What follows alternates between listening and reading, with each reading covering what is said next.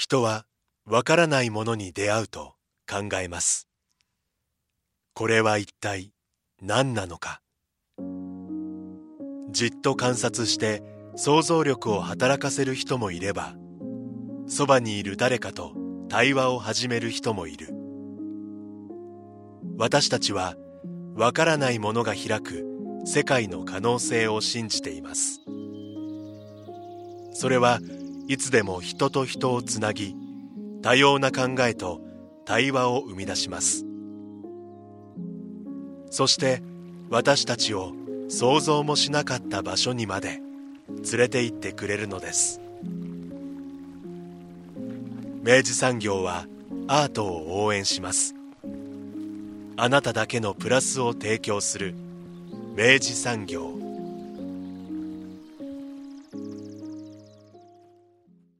明治産業プレゼンツアワーカルチャーアワービュー今週は北九州市立美術館本館で開催中。コレクション展1特集具体。白髪和夫尼崎市コレクションを特集していきます。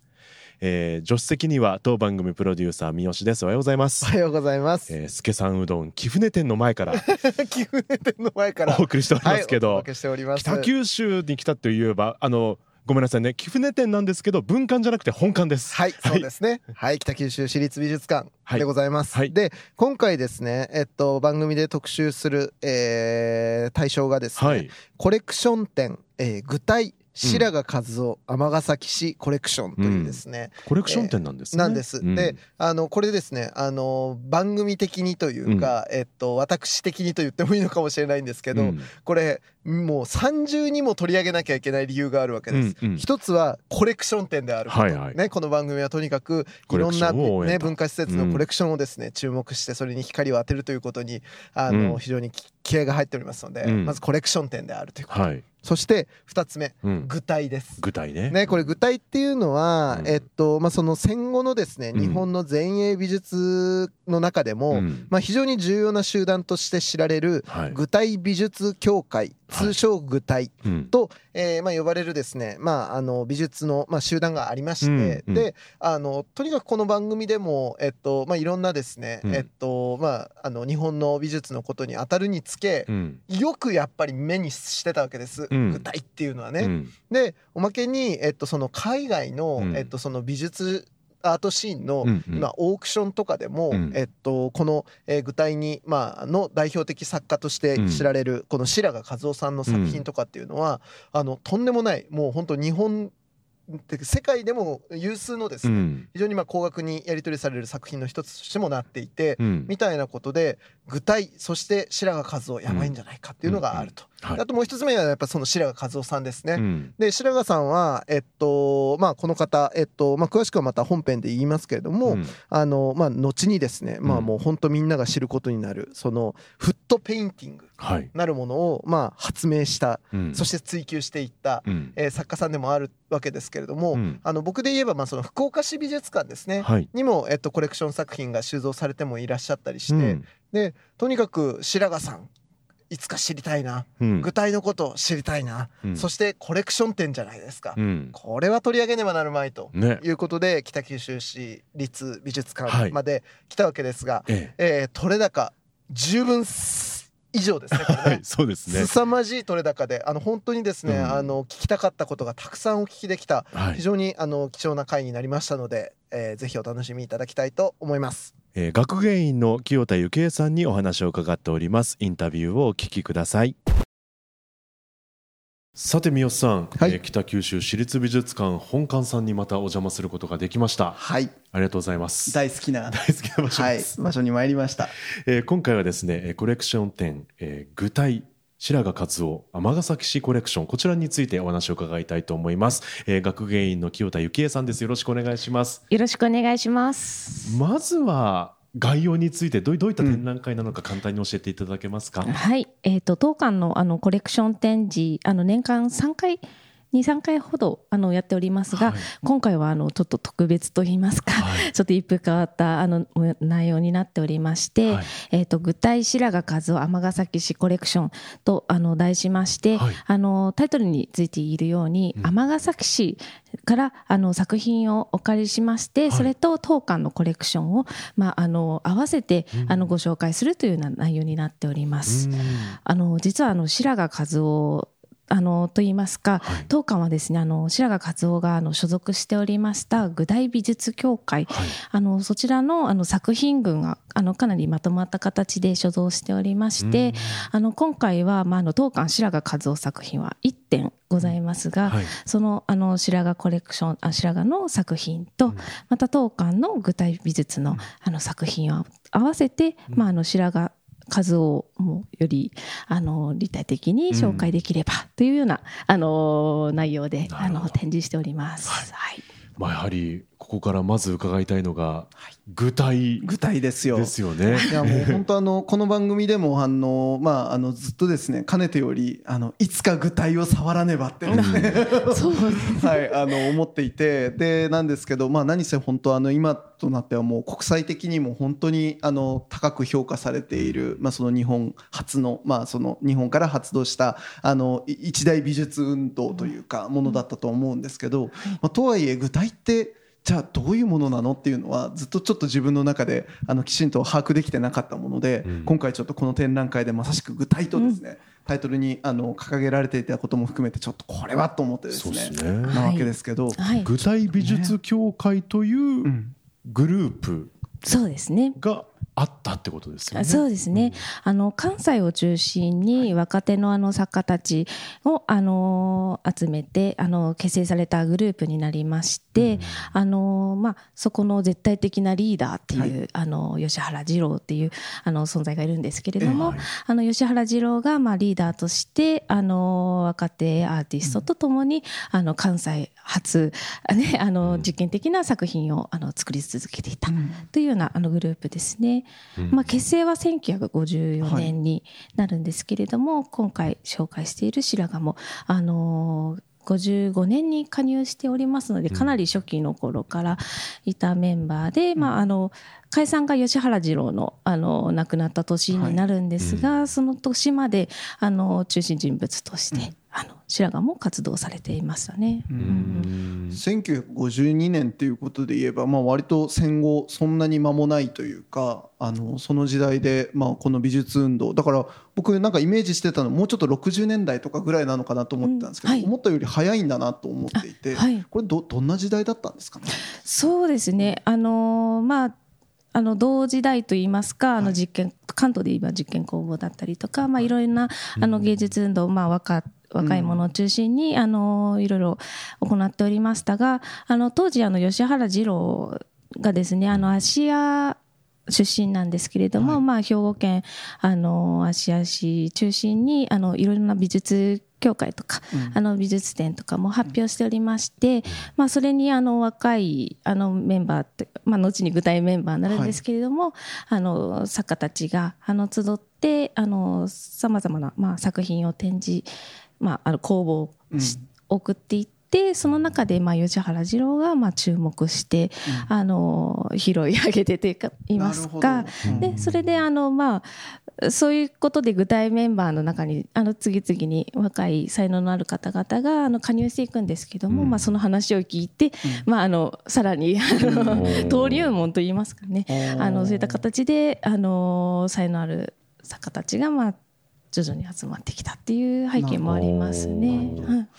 あのまあ、そこでまあやっぱりその吉原二郎があの、まあ、ある種設定したその具体っていうものは、なんかどういう、まあ、競技というかドグマを持った団体だったのかっていうのはちょっと気になるんですけどそうですね。あのまあ、吉原二郎が具体美術宣言っていうのを、まあ、具体発足の時に、まあ、あの発表しておりまして、はい、まあ、あのそこの中であの我々のまあ、精神を具体的にまあ提示していきたいというふうなあのコメント残してるんですけど、まあ、そういったまあ精神性っていうのを、あのまあ、具体化させるといいますかそういったものをあの掲げている、うん、まあ、つまりまあそのそういった意味での精神性の具体化というかですね。そういったものをあの掲げております。ね、あの吉原二郎自体がですね、うん、あのよく言っていたのが、あの人の真似をするな、はい、あの新しいものをどんどんと作っていくっていう、うん、まあ、そういった精神がありましたので、うん、まあ、吉原二郎の精神イコール、まあ、具体美術の、はい、まあ、活動の、まあ、そういった主流というか、流れでもあったので、あのー、メンバーの皆さんもやっぱり実験的といいますか、あのー今までにないあの、まあ、既成概念を壊したような作風が特にあの多い団体にはなりますね。だからその当時のその既存の美術の様式だったりとか、はい、まあ当時その流行っていたものだったりとか主流だったものみたいなもののまあその様式にとらわれず、まあ自分固有のオリジナルなこうまさしくその精神の表れみたいなものとか、その表現の手法も含めてだと思うんですけど、まあそういうものを具体的に提示せよと、作品化せよと、そういうようなことだったんですね。そうですね。はい。はあ。なんかそのお話を伺っていくと、うん、やっぱ吉原二郎さんが、これはいいねってっていうか言わないかっていうのが結構大きかったのかなって思っちゃうんですけど。そうですね。あのやはりあのメンバーの皆さんも作品新しく新作ができたら吉原さんにお見せして、はい、これはもうあのあかんとかあえでっていうような感じであの結構こうあのアドバイスアドバイスといいますか、まあ、そういったあのコメントをもらっていたっていうのはあの記録残っています、ね、なるほど。じゃあまだまだ新しくねこれみたいなことになったこともあったのかもしれないですね。そうですね。すごい。じゃあもうやっぱもう本当吉原次郎っていうもう大きな存在のやっぱもうもうそこのリーダーシップがやっぱりかなり牽引した団体であるということですね。まさにそうでしょうね。はい。なるほどな。これでまあだいぶそれで精神性は分かったわけですけど、それでじゃあその出てくる作品としてなんかその作品の特徴というかその表現に共通するものみたいなものって何かあったりするんですか？手法とか。そうですね。うん、あの本当にあの具体美術協会メンバーの作品って本当にあのご覧になったと思うんですけど。うんまあ、個性的といいますか、はい。はい、かなりあのエネルギーがすごく伝わってくるものがやっぱり多いかなと思います。であのまあ、白髪もそうですけれども、まあ、特に具体美術協会のあの前期、はい、あのまあ初期メンバーの皆さんの作風っていうのはやっぱりあの実験的であってあと物質性がすごく強い作品もあのかなり多いと思います。であとあの具体美術協会自体が野外であの作品発表したりとか、まあ、パフォーマンスという形で、あの発表することも多かったので、あのまあ、村上三郎だったらあのなんでしょう、えーと、ハトロン氏に突き破るようなパフォーマンスだったりとか、あの白髪は、まあ、足で描く、そういったあの身体性を使ってった表現っていうのも特徴的かなとは思います。はい、あの僕もちょっと気になってあのその展示見せていただいた後に少しちょっと軽くあのインターネットで調べたんですけど、はい、あのジャクソン・ポロックのあのアクションペインティングってやつが、はい、あれが大体なんか40年代後半とか、うん、49年とかぐらいになんか、あのまあ登場したというかであの定義されたっていう感じっぽいんですけど、えー、だからまあ割となんだろうなそうあの、うん、その時代っていうことで言えばそれまでそういうふうにこう体を使ってとかその身体性をその作品にダイレクトに取り組む取り込むみたいなのっていうのは、やっぱそのそれより以前っていうのは、ままあ、全然なかったものなんですかね？そうですね。あの特にあのアクションペインティングって呼ばれる、あのジャクソン・ポロックとか、はい、あのアメリカの方とかでもあの主流になっていましたし、うん、あのえっと、フランスの方ではあのアンフォルメルっていう動きが特にあの盛んでしたね。はい、であのそちらの方はあのどちらかというとそう、まあ、あの物質性の強いあの、まあ、あのアンフォルメルって、まあ、深くなんですかね、不定形な、はい、あの芸術って言われてますけども、うん、あのそういったあのなんていうんでしょうあの精神性というか、まあ、そういったものがあの強く熱い抽象とも呼ばれてますけども、うん、そういったものが画面に現れるっていう作風はあの同時代に、まあ、同時多発的に、あの起こっていたっていうのはあります。なのであの具体美術協会がそのジャクソン・ポロックに影響されてっていう流れではなく、まあ、日本ではこう具体美術がそういったあの活動に進んでいったっていうようなあの考えかなと。はい、その影響関係というよりかはどっちかというと同時代にまあそういうものがそこここで生まれたっていうことなわけですね。はい、でそこからまあつながっていくといいますか、うん、あの具体美術協会にあの、まあ、吉原二郎と同じように大変、あの重要な人物としてあのミシェル・タピエっていう美術評論家の方が来日したっていうのが、まあ、大きな出来事でありまして、あの実はそのあのタピエがですねあの今ちょっと少しご説明しましたあのアンフォルメルの提唱者でもあったんですね。でそのまあそのアンフォルメルっていうそのフランスの動きをあの日本に持ち込んだのが、まあ、タピエでもありまして、であのタピエ自身もあの当時その発行されてた具体詩をあの、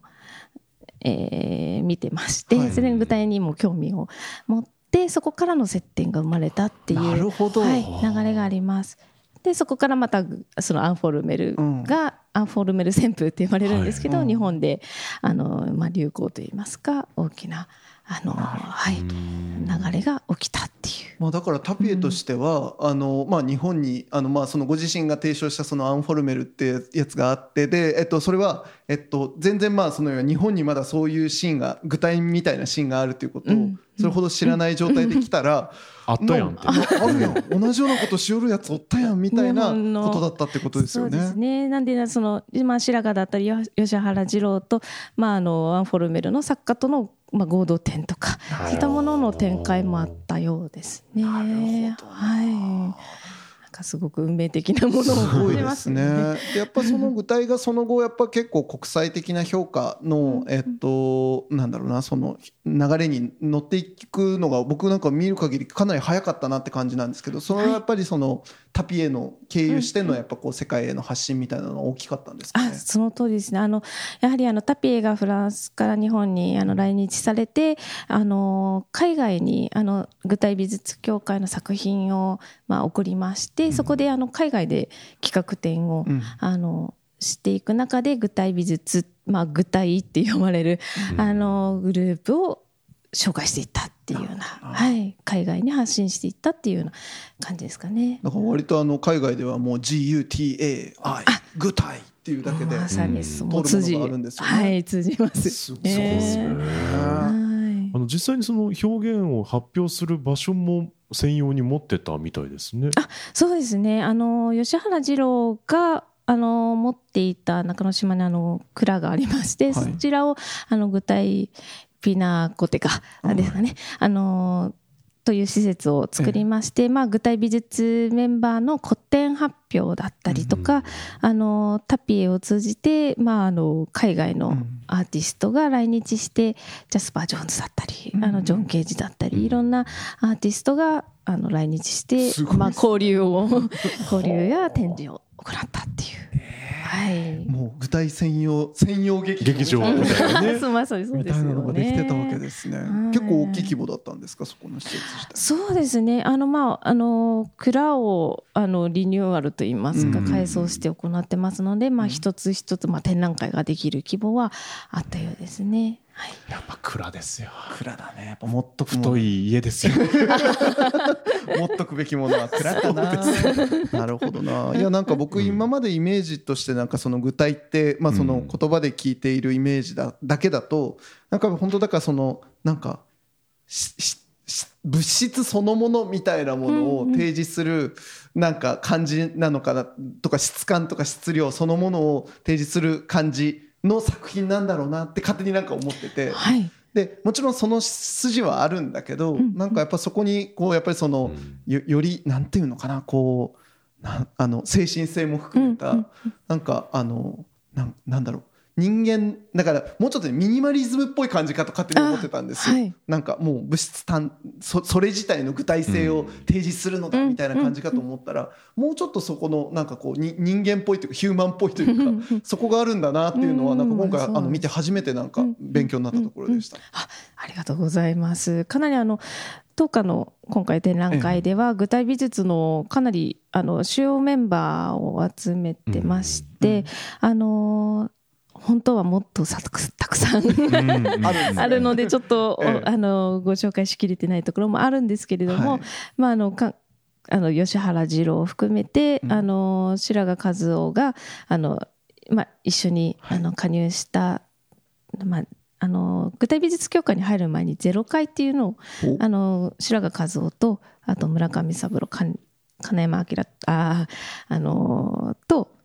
あと田中敦子ですかね。はい、田中敦子さん。はい。で、あの、結成してまして、あの、そのまま、そのメンバーが具体に加入するんですけど、うん、まあ、そのメンバーだったり、うん、あの、まあ、あの、山崎鶴子だったり、うん、あの、本当にあの具体を代表する、はい、メンバーを展示しております。はい。あの、本当少ないメンバーあの限られたあの点数しか飾れなかったんですけれどもその中でもやっぱり皆さんのそれぞれのなんて言うんでしょうね、うん、あの精神性だったりとか、うん、まあ、こういったものを表現したいっていうものが強く出ている作品群じゃないかなと、うん、はい思っております。今回の展示はその一つ一つが、まあ、大きいなっていう印象も抱くんですけど、具体はそういう作品ばかりでもないってことですよね？そうですね。あのまあえっ、ー、とこ大きな、まあ、展覧会に出品することもあったので、まあ、大きな作品も、まあ、もちろん多くありまして、まあ、あの小さな作品であの実験的なあのものもあのたくさん作っておりますので、まあ、小さい作品ももちろん、はい、ございますね。はい。なんかあの割とこうあの見てみる作品の印象からするとなんだろうなその概念転がしをするような作品ではなく、文字通り割と結構具体的に、うなんだろうな。直接的になんか、あのまあその作家が表現しようとしているものをいかになんだろうな。結構ね僕だから僕なんかコンセプチュアルなものが結構好きなので、直線で来るねって感じがすごいしたんですよ。なんかあのおおっていうもののエネルギーとか質量とかボリュームとか質感とか、うん、あとそこに込めたなんかこう意図意志みたいなものも含めてなんか強い。そう強いですよね。作品がなんかそうですね。ダイナミックな感じというか。そうなんですよ。あのかなりあのエネルギーがすごくであの何度かあの具体美術の作品は展示することはあるんですけれども、はいええはなんかあのなんででしょうね。本当はもう一点一部屋に飾りたいぐらいの あの正直なところあるぐらい本当にそうですね、それがやっぱりなんかあの絵のも作品の持ってるやっぱり力っていうのがやっぱり感じるのかなっていうのは、あの私も展示していてよく思うことです。だから三好君としてはあれですよね。そのどどうどう言葉にしたらいいのかっていうのもちょっとこう悩んじゃうような、そうなんです。そうなんです、あのなんか割と僕は結構あの作品を見た時に、まあ、特にやっぱその概念っぽい作品があの見るのがあの割と好きで、はい、でそれをとにかく言葉でとにかく追い詰めていくようななるほど。プロセスが大好きなんですよ。はい、なんだけどもう具体はとにかく ドーンってバーンそのままなんかズドンとその物質となんかその作品の直接的な本当になんかもちろんその概念的なものもかませようと思えばできるんですけど、なんかね割とそれをこうもう決然となんかね 払ってしまうぐらいのなんかねタフな表現としてすごいあって、言葉の足しようがねえなっていう感じ。でもう直接的に本当作品と触れて、なんかその具体性に本当になんか向き合うっていうことでしかなんか作品体験が完結しないっていうような感じがあってこれ言葉で追い 追い込みづれえなってなったっていうのが割と三好の感想でした。いえいえもうあの熱量がそのままもう作品に閉じ込められたっていうような感じですよね。あのもう一つちょっと面白いエピソードと言いますか、あの作品リストをご覧になって感じたかと思うんですけど、はい、作品って名前が多いそうなんですよ。ところも気になったかなと、そうなんです思います。これもあのやっぱりあの吉原二郎があのタイトルをつけるというか、まあ、説明するのがとてもなるほどな。そこよ、はい、だから僕はあの意味に落としていきたい人間なんですよ、はい、でも意味みたいなものになんか、はいまあ、もちろんその意味はあるんだけどなんかねそこをむしろなんかどっちかというと回避しているというか、うんうん、直接的な物体のその質量質感ボリュームマチエールみたいなものでズドンとわしら行くんじゃいみたいな。振り抜かれるそこを考えようとするといやそこじゃねえよまずは。まずはそこじゃねえんだよって言われているような気がするっていう。まずその概念を置こうかみたいな感じのなんかねタフさがあって。はい、なんかねこれはなかなかなかったです。なんかその他の作品を見ていく今まで番組とかで取材する中でもこんなになんか全そのグループ全員がみんな同じスタンスで。バコーンってこう振り抜いてくる感じはなかなかなくて。あじゃあかなりボロボロになって。そうなんですよ。僕ら番組で一回丸々使って作品のタイトル当てっていうのをやったこともあるんですよね。作品を見てこれどんなタイトルだろうって想像してみようみたいな、まあ作品かよって毎回。いけないんですよ。そうですね。面白いところではあるんですけど、ね、面白かったです、ね、これもやっぱりその吉原さんのその思いというか。そうですね。あのその思いもあってあの後にまあタイトルついているものとかもまあまあまあはい。あのとかあのまあなんででしょうね。グループ展に出品するときにまあ、展示というのはあるとは思うんですけれどもあの基本的にその具体美術協会で具体展っていう、まあ、グループ展をあの何度か開催してまして、その中ではややはり皆さん 作品と あの発表していることが多いですね。そうですね。はい、いや本当それこそ例えばじゃああの展示されてる作品の具体的なその例えば作品ピックアップするとなんかあのほらあのリモコンカーを走らせて、はい、でその軌跡でまあ作品を作ってるやつとかもあったじゃないですか。であれとかもなんかとにかくまあ今の話にもつながるかもしれないんですけど、うん、あのとにかく無作為に、うん、アトランダムに、うん、こうその要は意味みたいなものからどれだけ離脱できるのかみたいなものはちょっと挑戦としてあるのかなっていう感じはあるんですけど。そうですね。まさにあのえっ、ー、と白髪和夫とともにあの金山さん一緒に制作されてましたけれども、はい、あの白髪が熱い抽象に対して、うん、あの金山は白冷たい抽象って言われるみたい。に、えー、ちょっとこう機械的って言いますか意識をもうあの作者の意図と、まあ、意識っていうものをちょっと、うん離した状態でラジコンカーを走らせ、まあ、まあその軌跡っていうのはもう本当に機械的で、あのまああのなんて言うんでしょうねフラットな表現として見えるんですけども、まあ、中でもあのフラあのフェルあのペンであの走らせておりますので、うん、そのなんか濃淡っていうのがやはりちょっとなんかあのなんでしょうね。機械が走らせているのに少しちょっと人間味というか、うんね、なんかちょっと不思議な感じもある作品ではありますよね。あの線自体はその同じ圧力で多分ずっとこう、うんうん、ねラジコンカーですので描かれてるんでしょうけどそれがこう幾重にも重なってる部分があったりとか、はい、そうでない部分があったりとかっていう、ね、途中でちょっとふにょふにょっと。あのなんか動きがちょっと鈍ったのかなって。ちょっと垣間見えたりとか、あまああるんですけれどもそういったあの作品ですよね。うん。うんうん、面白かったですねあれね。なんかだからあの人間が意思とか意識的にやるものみたいなものから離脱してもう本当にその起きた出来事とか事象そのものを画面画布にこうなんかこう記録していくみたいな、刻んでいくみたいな、刻印していくみたいな姿勢はなんかもしかしたら具体あるのかもしらんみたいなところにちょっと触れた気はしました。ああなるほど。すごいあの面白い 皆さんの感想はい私も楽しいです。はい。ね、いやなんかほらあの村上三郎さんですけど、はい、とかはあのほらゴムボールをなんかその画面に当てていきながら。でまあその、まあ、色色がついたゴムボールをべべちゃんべちゃんとこうあの画面に当てていきながら、まあ、最終的にそれで出来上がった画面を、まあ、一つの作品にするっていうことをなさってるんですけど、はい、なんかだからそこもなんかその出来事そのものの記録であり、うん、そこで積み重ねられた時間でありの記録であり、うん、でもそこはなんかでもやっぱ人間の意思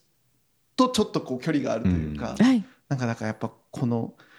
だからある意味俺と目が、ま、真逆だな。真逆だな。真逆なんだよ、うん、ね、なるほど。意味くんと具体くんみたいな感じなのそうね。なるほど、ね、そうですね。あの特にそのボールだったり、もうおっしゃったようにあの瓶を投げつけた作品だったり、でその投げつけた後の瓶の破片が画面にひっついていてその痕跡が残っている、あのそのなんていうんですかねその工程の記録まさに記録が画面の中に残っていたりでもあの作品そのキャンバスについたそのものは自分の身体からこう直接つけたものではないっていうのがそこがちょっとですね。ずっとそこのね実はその意味があの生まれるものでもあるっていうところが全くは手放せないんですよやっぱ。そうなんだよね、完全なる偶然でもないっていうことですね。そうそうそうだからやっぱそこはでやっぱそれを説明するのは今おっしゃっていただいたやっぱその身体っていうところが割と結構キーになるのかなとか思いながらうろうろうろうろ見見ながらうわうわってやられ続けた。そうですね、うん、まさにそういった特徴が多い坂が今回特に展示しておりますので、はい、強く感じたかなと。いやあとあのほら電球を身にまとってそれをこうそうですね。ね画面に落とし込むっていう手法を使われてる、はい、まさにあのその電気服って呼ばれるあの田中さん、はいさんですね、はい、あの電気服をつけた状態の作品ももちろんあのご自身がつけたものもありますし、はいね、それをまたあの電気のコードと、うん、あの光っていうのを平面化させるっていうような作品、うん、今回はそちらの方の作品を展示しておりますが、あのかなりあの最初見た時はな何かこう生き物のような感じのも見えるんですけれども、あのそういったなんかこうなんでしょうね。あの実験的でもありやっぱりその田中さんも体を使ってるというか、まあ、身体をから切り離してはないですね、うん、あまり。あのそういった共通点は具体にはあるかとは、うん、はい、思いますね。なんかだからあれなんだよなその意志みたいなものは制御できるけど、うん、身体っていうのは完全に制御できないっていう、うん、なんかそのだからやっぱりでもうねこの画家とかその要はその作品作る人にもなれば、ある程度その表現っていうのはやろうと思えば思い通りにできるんだけど、その偶発性とか、なんかハプニング性みたいなものを取り込むあの迎え入れる姿勢としてなんかその具体のこのみんなのなんかモットーというか、美意識があるのかなっていう感じはしました。そうですね、うん、えっ、ー、とまああの実験的でありパフォーマンスっていうのも多かったですし、また野外パフォーマンスだったりそういったところであのお客さんに体験してもらうといいますか参加型の作品もあのしておりますしまたちょっとあの一風変わったものだとあの舞台美術といいますか舞台での作品発表っていうのもやってるんですね。あのそうですね。あの演出から監督、まあ、音響とかも全てまあ具体メンバーで行ってあの、まあ、あの例を挙げますと白髪和夫もあの今日あの能とかそういったものにあの、趣味といいます。か、あの興味があって。それをあの現代バージョンといいますかあの自分の表現としてあの発表してるんですけどもそれもあの舞をしながらの,、あの作品を発表していましたりあのかなりそういったなんて言うんでしょうねもうこの一瞬一瞬でまあその作者の意識もありつつも、どういったものが生まれるかわからないっていうような、そういったあの面白さというか、まあ、あの作品の偶然性と自分の意思っていうののせめぎ合いっていうのはやっぱり、あのどの作品にも、あの共通してあるなっていうのはあのはいありますよね。だからあれだよ。なんかあこれ手癖で書き上がったなみたいなのを、もう吉原先生が見れば一発でも跳ねられるわけ。そういうことよね こんなことがしたいのかい君は、うんうんうん、こんな手癖見たくない、うんうんね、したいことが見えすぎとかいうね、ね、そうそうそう。いうことだと思う。ねうんうんうん、ね。もっとこうもっともっと具体的に取り取り入れてこいよ。あるのかもしれない、ね、かもしれないですね。ね。機関誌もねいくつか展示されてましたけどその舞台の、はい、あれがまた面白い、そうですね。なんかデザイン的にもすごく面白いですよね。うん、あの発行自体がもう具体メンバーであの発行してましてそれぞれの作品の表紙だったりとか、うん、あの何ですかね想定もすごく、うん、あのちょっと1ページしかお見せできてないのが本当残念なんですけれども、あのすごくあの面白い作りで、ね、はい、ちょっとそのダダっぽいと、ね、ものとかねありましたね。はい、ね、はいそれも面白いとこでしたね。まあでも結果まあこうやってまあわーっと色まあ本当に表現のフォーマットをそれこそ演劇とかも広げながらフォーマット問わずいろいろやっていたまあ具体もまあ最終的にまあ1972年ですかね。村上あ吉原さんが亡くなられてでまあ具体が終わ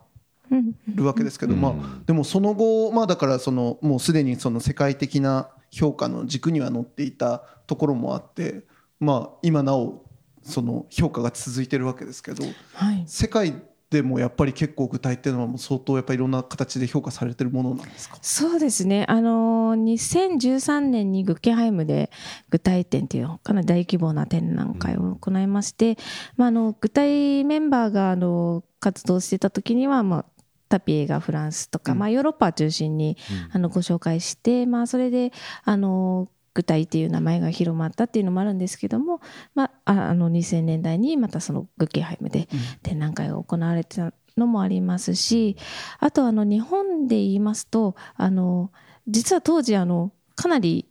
具体美術という活動自体が、うん、あのマスコミからはですね、うん、なかなかあの何でしょう気をてらったというなんか、あの面白い集団が現れたぞっていうような、なんかそういった扱いではあったんですね。でその後あの日本でといいますか、まあ、ヨーロッパを中心に特に具体はあの、まあ、注目をされていたんですけど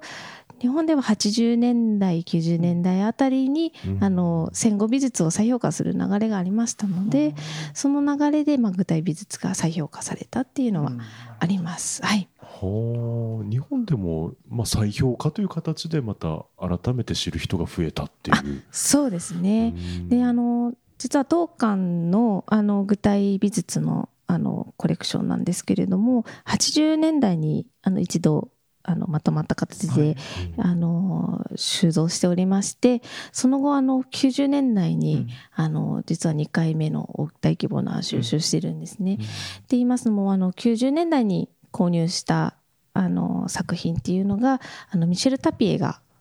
持っていた作品群なんですよね。びっくりしました、はい、っていうのもやっぱりあの具体美術をあのヨーロッパでどんどん、あの発表する中で作品をあの海外に、うん、あの送っているんですけれども、うん、そのままあのヨーロッパの美術館で収蔵されたりとか、またピエが持っていたりっていうのもあってあのかなりあのヨーロッパの方に具体作品が、あの収蔵されてたりとかはありますね。はい。まあでもだからある意味その国際的なあの評価の流れに乗せたタピエ本人がまあ持っていた作品群を、まあなんとびっくり北九州に、ね、はい、そのコレクションの一部が来てるっていうことで言えば、うん、これ実はだから具体にとっても、具体まあ日本で具体のシーンを知る意味でも、ここのコレクションはめちゃくちゃ貴重ってことじゃないですか。そうです。もう今はもうなかなか。そうですよね。はい、ね、はい、まとまった形であの見れることもそうですし、うん、あのちょうど具体美術タピエが持っているっていうことはやっぱり具体美術がちょうど活動していた時期の作品でもありますので、そういった意味でもあのご紹介する中でとてもいい作品がはい集まってるかなと。あとそのグッケンハイムの展覧会でもあのお貸ししましたし、はい、海を渡ってすごい。見ていただきました。具体の本丸がここにあるわけです まさかの九州にすごいですね。ございました。い。や大事なもんですよこれこの具体がその吉原さん亡くなってまあ一応解散という状態になった後でそのそれぞれのこう主要な作家の皆さんっていうのはまた作風はどどのようになってたんですか？そうですね。あの作風も皆さんそれぞれ、えっと、変わっていったところもありますし、うん、具体美術自体もあの吉原二郎さんが亡くなる直直前といいますか、まあ、後期にあたってはあの新しいメンバーがどんどん加入してまして、うん、あのキネティックアートっていいますかこう、なんですかねテクノロテクノロジー、はい、といったものを使ったまあ作風の多い作家さんもあの増えてきましたし、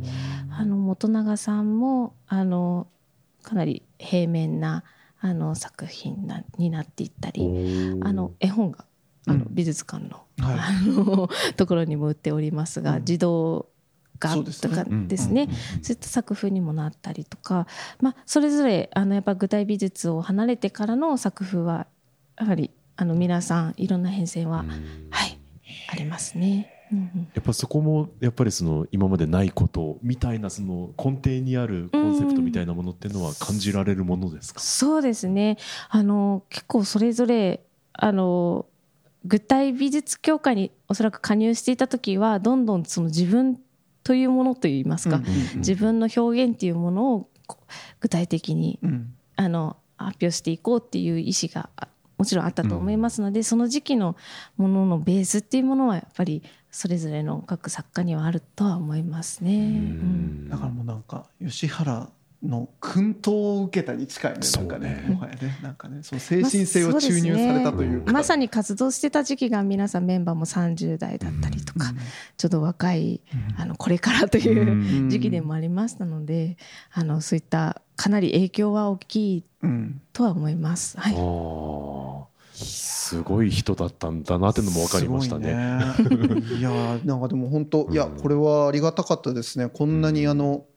あの具体のことをきっちり、あの改めて知ることができる格好の展覧会、ね、ですよね。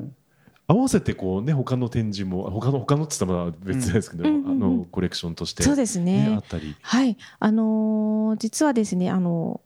今回その具体白髪以外にもあの当館の名品だったりあとあの草間彌生さんの作品を、あのワンコーナー、あの集めております。あの実はあの具体美術協会以外にも80年代にあの当館あの当時のあの新式鋭な作家たちを古典形式で、あの発表する機会が多くありましてあの草間彌生さんも80年代に初日本初古典をあのマジですか、はい、するっていうことがあります。その当時の作品、はい、を今回展示しております。まあそういったこれ当館のコレクションの、まあ、なんて言いますか特色も、一緒に楽しんでもらいたいなと思います。だから、はい、まあ、具体もしっかりですけど、まああの今となっては、その具体もあの僕その来る前に調べてたら白髪和夫ってあの2020年とか2018年だったかな？とかにあのオークションであの高尾っていう作品かな、はい、なんか歴代結構トップクラスの日本人としての、そうですね。作品が流通してみたいな、とかもあとまあその今の草間さんもそうですけど、要はもう今となってはもう絶対に買えないような世界的なすんげえことになっている作家とかっていうものと、なんかこの北九州のこの美術館が。しかもちょ草間彌生のその80年代からっていうのはちょっと驚きだったんですけど そんな形で結びついていた。そうですね。それこそその草間彌生さんであったり白髪和夫さんも、あの実際にあのご本人から作品を頂いて、はい、あのご寄贈あの購入とかですねあのしておりますので、まあ、そういったあのご縁といいますか、そういったところはあの今白髪和夫っていうのはなかなかですけれども、やっぱそういったあの当時のまあなんなんて言いますかね、展示のあの、うん、企画展だったり個展だったりそういった流れでのあのご縁っていうのはございますね。いやまさしくもう期間が積み上げてこられたやっぱ歴史が後からこうね時間をかけて証明されたっていう感じがあって あのちょっと同じ福岡県民としてね気持ちいいですね。誇らしいものがあります。ねこういうことよ。勝手に言いたくなるような感じですね。明治産業プレゼンツアワーカルチャーアワービューエンディングの時間となりました。まあ三好さんからね取れ高十分とおっしゃっていただきましたけども2週に続くっていうね、はい、はい、もう決定です、はい、間違いなく。ね、もう前編具体ええ、後編は白髪かつっていうことで、ええ。うん、あの二段構成で参りたいと思います。いやでもあの実際にやっぱ展示を見させていただいて、え、まああの清田さんもおっしゃってましたけどやっぱもう明らかにパワーを感じるというか。いやこれね、うん、本当そのまああのー、どうしてもね美術を紹介する番組だと、うん。やっぱり現場で、あの作品見るのがすごいですねみたいな、あのいい口になるのは当然っちゃ当然なんですけど、にしても具体の作品は、マジで多分言葉100個、まあ、例えば本とかで読んで具体っていうのはこういう作品の性質があるとかっていうことを聞くよりも、もう目の前にするのが一発ですね。いや本当ね。これは具体だ。直接行動だって思ったね。久しぶりに三好さんがあの戸惑っている様子を拝見できて。いや本当にね、展覧会のねやっぱね前のその下見の時に、えええ、マジこれどう？ええー、ってね、うん、言葉で捕まえようがないというか。これはどうしたもんかっつって、ねえ。ー、いやでもあれ本当見れといてよかったです。やっぱその前編の,、まあそのあの具体の作品群をまとめて、うんうん、あの割と体系だってというか、うんうん、あの見せていただけたおかげで、うん、まあ、来週お届けするその白髪和夫の方のですね、うんうん、えっとまあ個人をまあしっかり掘り下げるブロックが非常に生きてくる構成にもなっていて、うんうん、あの本当にいい点示してくださったなという感じでございました。本当ね。ね。なんかそういう意味ではあの中村さんの写真の時もこういった話になりましたけど、まあまあ見て見て伝わるものは確実にある、あれそんな作品たちでした。あります。えー、8月13日まで、はい、えー、開催されておりますので。行ってほしいですねこれはねこれはね絶対行った方がいいと思いますね、うん、しかも何せこれコレクション店なので、うん、入場料がお安い、ね。300円。一般。一般。300円。あの、うん、歴史に残る作品群だぜ。ね。ね。それを一度にねそう。順序立てて見ることができるっていう。ね、あのしかもその一巻だけのコレクションじゃなくね、うん、その尼崎市のコレクションも借りての、うん、本当に非常に充実したもう本当一つの企画展レベルの充実度ですから、ね、これ絶対行った方がいいやつです、はい、ぜひお越しくださいアワーカルチャーアワービューはラジコのタイムフリー機能を使ってもう一度聞くことができます。詳しくはラジコで検索してください。そして番組の特集はポッドキャストでも聞くことができます。Spotify ほか各チャンネルで随時更新しています。詳しくはラブ f m のホームページからご確認ください。そして皆さんからのメッセージ随時お待ちしています。761アットマークラブ FM.co.jp メールでお送りください。お送りいただく際はタイトルか冒頭部分に「アワーカルチャーアワービュー宛てもしくは頭文字を取って OCOV とつけて送ってください。三好さん今週もありがとうございました。ありがとうございました。アワーカルチャーアワービューここまでのお相手は佐藤智康でした。また来週。お引越しに伴いガス電気を使いたいまたは止めたいとお考えのお客様。お引越しが決まったら明治産業へご連絡をアプリからでもインターネットやお電話からでも24時間いつでもお受け付けいたします。お引越しのガス電気のお問い合わせは明治産業までご連絡を。あなただけのプラスを提供する明治産業。